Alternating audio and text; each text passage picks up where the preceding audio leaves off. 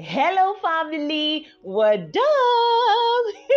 you are welcome to another edition of Diary of a Single Lady podcast. I am your host, Esther Sholari. I like to call myself Esther Ayaba. I am the daughter of the king, wife of a king, and of course, a king maker.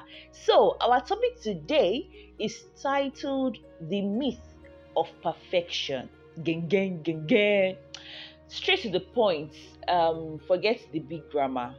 I know that for some of you when you see the picture of myself and my husband uh, myself and oba you know, you, you you probably would feel like, oh wow, man, this guy, this guy is just perfect. Man, this Esther, ah man, she's just she's just the perfect woman for this guy.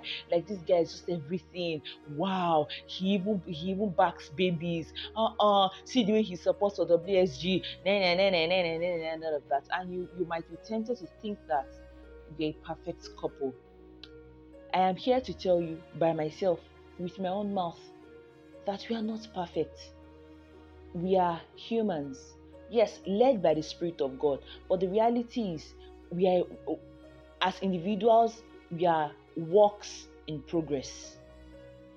Our marriage is a work in progress.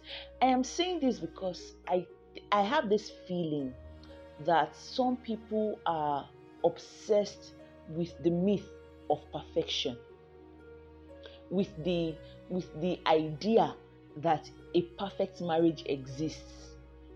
I, I don't think that is true. I don't think that I do not think a perfect marriage exists.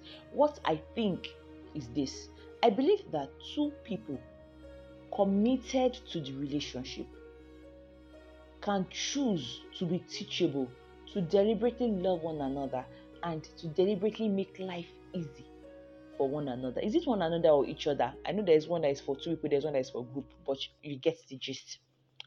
That is what I think is obtainable. You know, as I look at my my relationship with my husband, there are sometimes I was telling someone this some days ago. There are sometimes that I genuinely get angry. And I'm like, why would you forget something like this? Why would you not blah blah blah?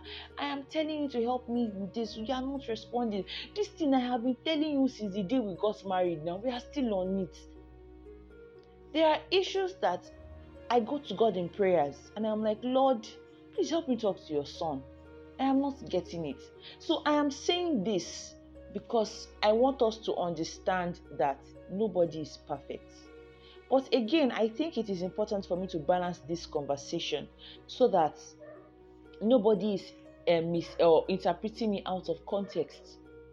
Now, there are many times that I post on my status or I, I, write a post and I am saying, you know, a man must be this, a man must be that, a man must be XYZ, or a woman. Of a truth, you must marry somebody with those characteristics. That's that like it is not even negotiable you have to marry someone that is faithful. Like it's, you just have to. Because that is what the scripture requires of marriage. The scripture requires that a man would be faithful to his wife, a woman would be faithful to her husband. Right? So it means that he must be faithful. He must believe that cheating is wrong. So if you so if you see someone who is everything but cheats, I don't want somebody to say, ah, Shebi Esther said nobody is perfect now. Let so let us kuku manage this one. No, no, no. That's not something to manage, oh, because you keep managing it for the rest of your days, and you wouldn't want that.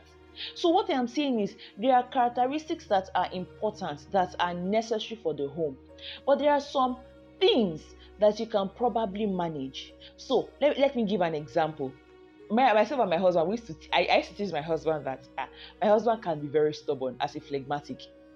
So tell my husband something, he won't argue with you. Eh? He won't argue with you. He will just say, okay, my sister, my sister, you need patience. You need patience. Because if you are nagging, you will shut him down. He won't even process, neither will he even consider what you are saying. Do you understand? But if you're able to be patient, to raise the conversation at a point where you know he will be willing to listen to you, you probably might make headway. You know, so recently I was I was I was yabbing him that ah you eh all these phlegmatics say eh, hey hi when you don't want to do something like this, nothing in this world can make you do it. Would I post that on my status? Most likely not. But is it happening in my home? Yes, it is. So, because I am not posting on my status, you might feel like, oh, these people are perfect. But are we? We are not. The only perfect thing here is that I have learned to find a way around that weakness.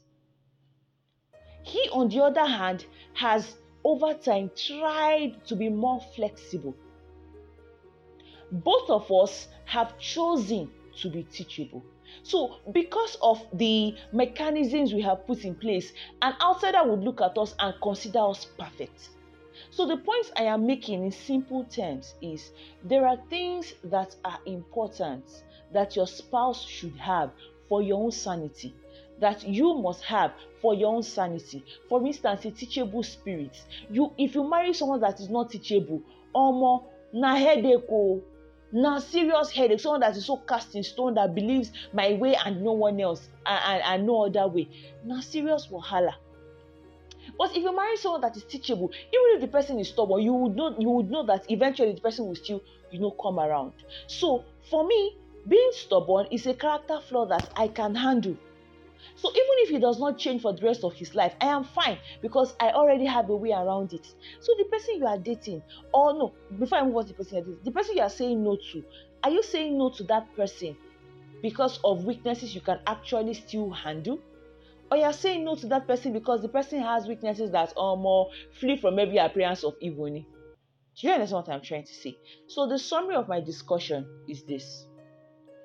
For those that are not yet married, don't um, look at the person you want to marry critically well.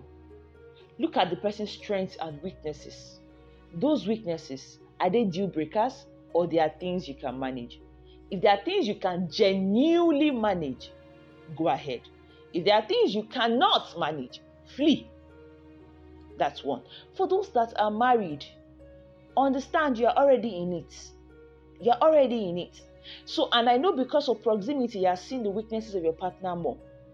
The question now is, what do you want to do?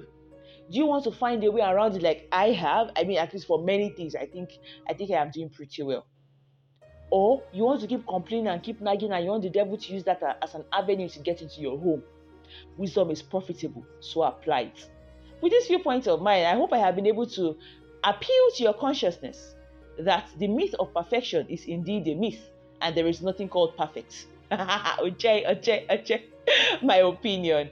Um, action point. Listen to this voice note again. Send it to your friends. Prayer, prayer, Spirit of God, help us to become more like you every day.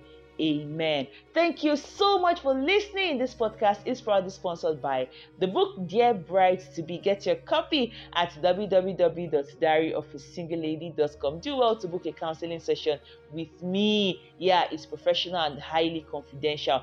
Send me an email at thedoasl at gmail.com. Do have a beautiful day. Bye bye.